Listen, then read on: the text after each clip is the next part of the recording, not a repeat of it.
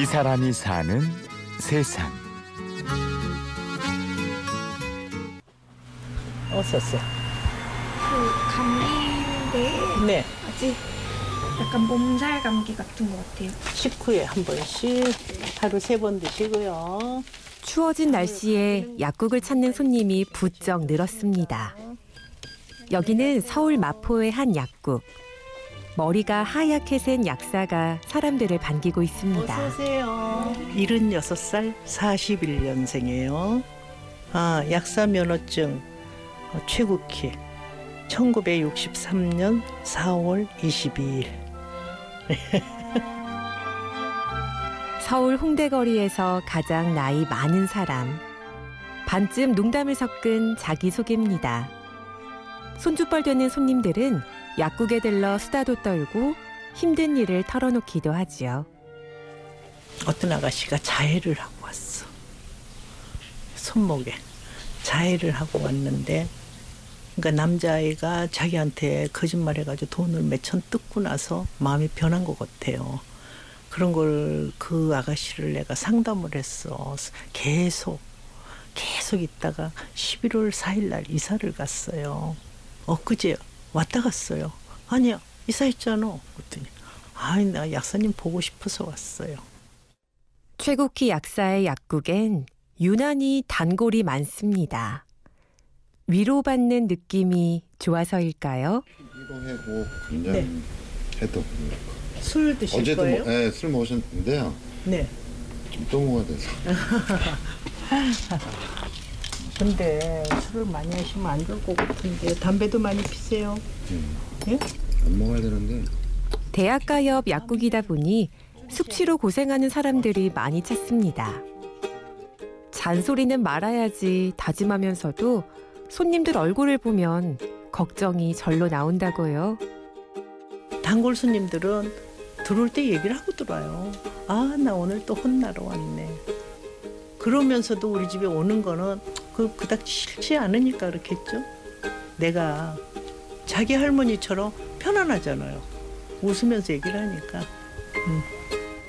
최국희 씨는 올해로 76살입니다. 대학 졸업과 동시에 결혼하고 전업주부로 산 세월이 25년. 약국 일을 시작한 건 50대에 들어서였습니다.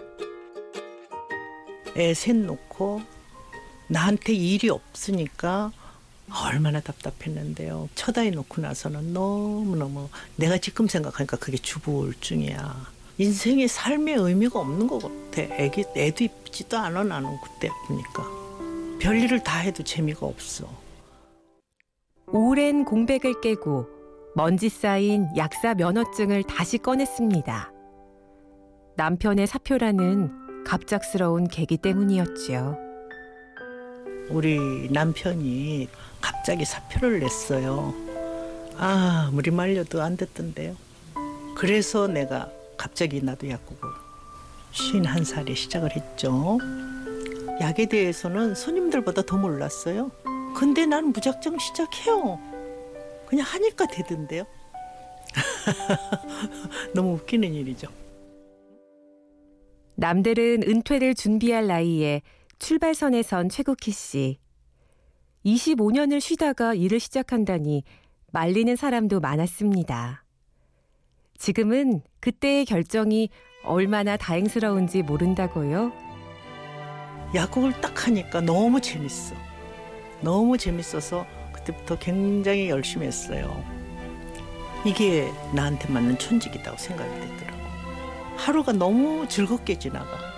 여기서 손님들 만나면서 내가 손님들 고쳐주는 것도 그러면 너무 기분 좋아요. 그런 거 보면서 내가 맨날 늦게 들어간다고 집에서 혼나요. 나는 재미가 있으니까 늦게거든요. 오늘도 최국희 씨는 아침 일찍 약국 문을 열고 도움이 필요한 손님들을 기다립니다. 몸이 아픈 사람에겐 약을 챙겨주고 위로가 필요한 사람에겐 따뜻한 말을 건네지요. 할머니 손은 약손이란 말이 꼭 맞습니다. 어서 오세요. 너무 좋으시죠. 13년? 되게 오래 선생님 받고 그래서 여기를 많이 와요, 제가. 아, 요새 독감이 굉장히 심해요. 심해가지고 여간해서 잘 안 나요. 먹는 거 잘 드시고. 감기 조심하세요. 밤 10시. 약국은 아직까지 환하게 불을 밝히고 있습니다. 돌고 돌아 인생의 중반에서 다시 찾은 천직. 최국희 씨는 앞으로도 오래오래 이 거리의 약사로 남고 싶다고요. 나는 컴퓨터가 보이고 귀가 들리고 말을 할 수 있는 한은 하고 싶어요.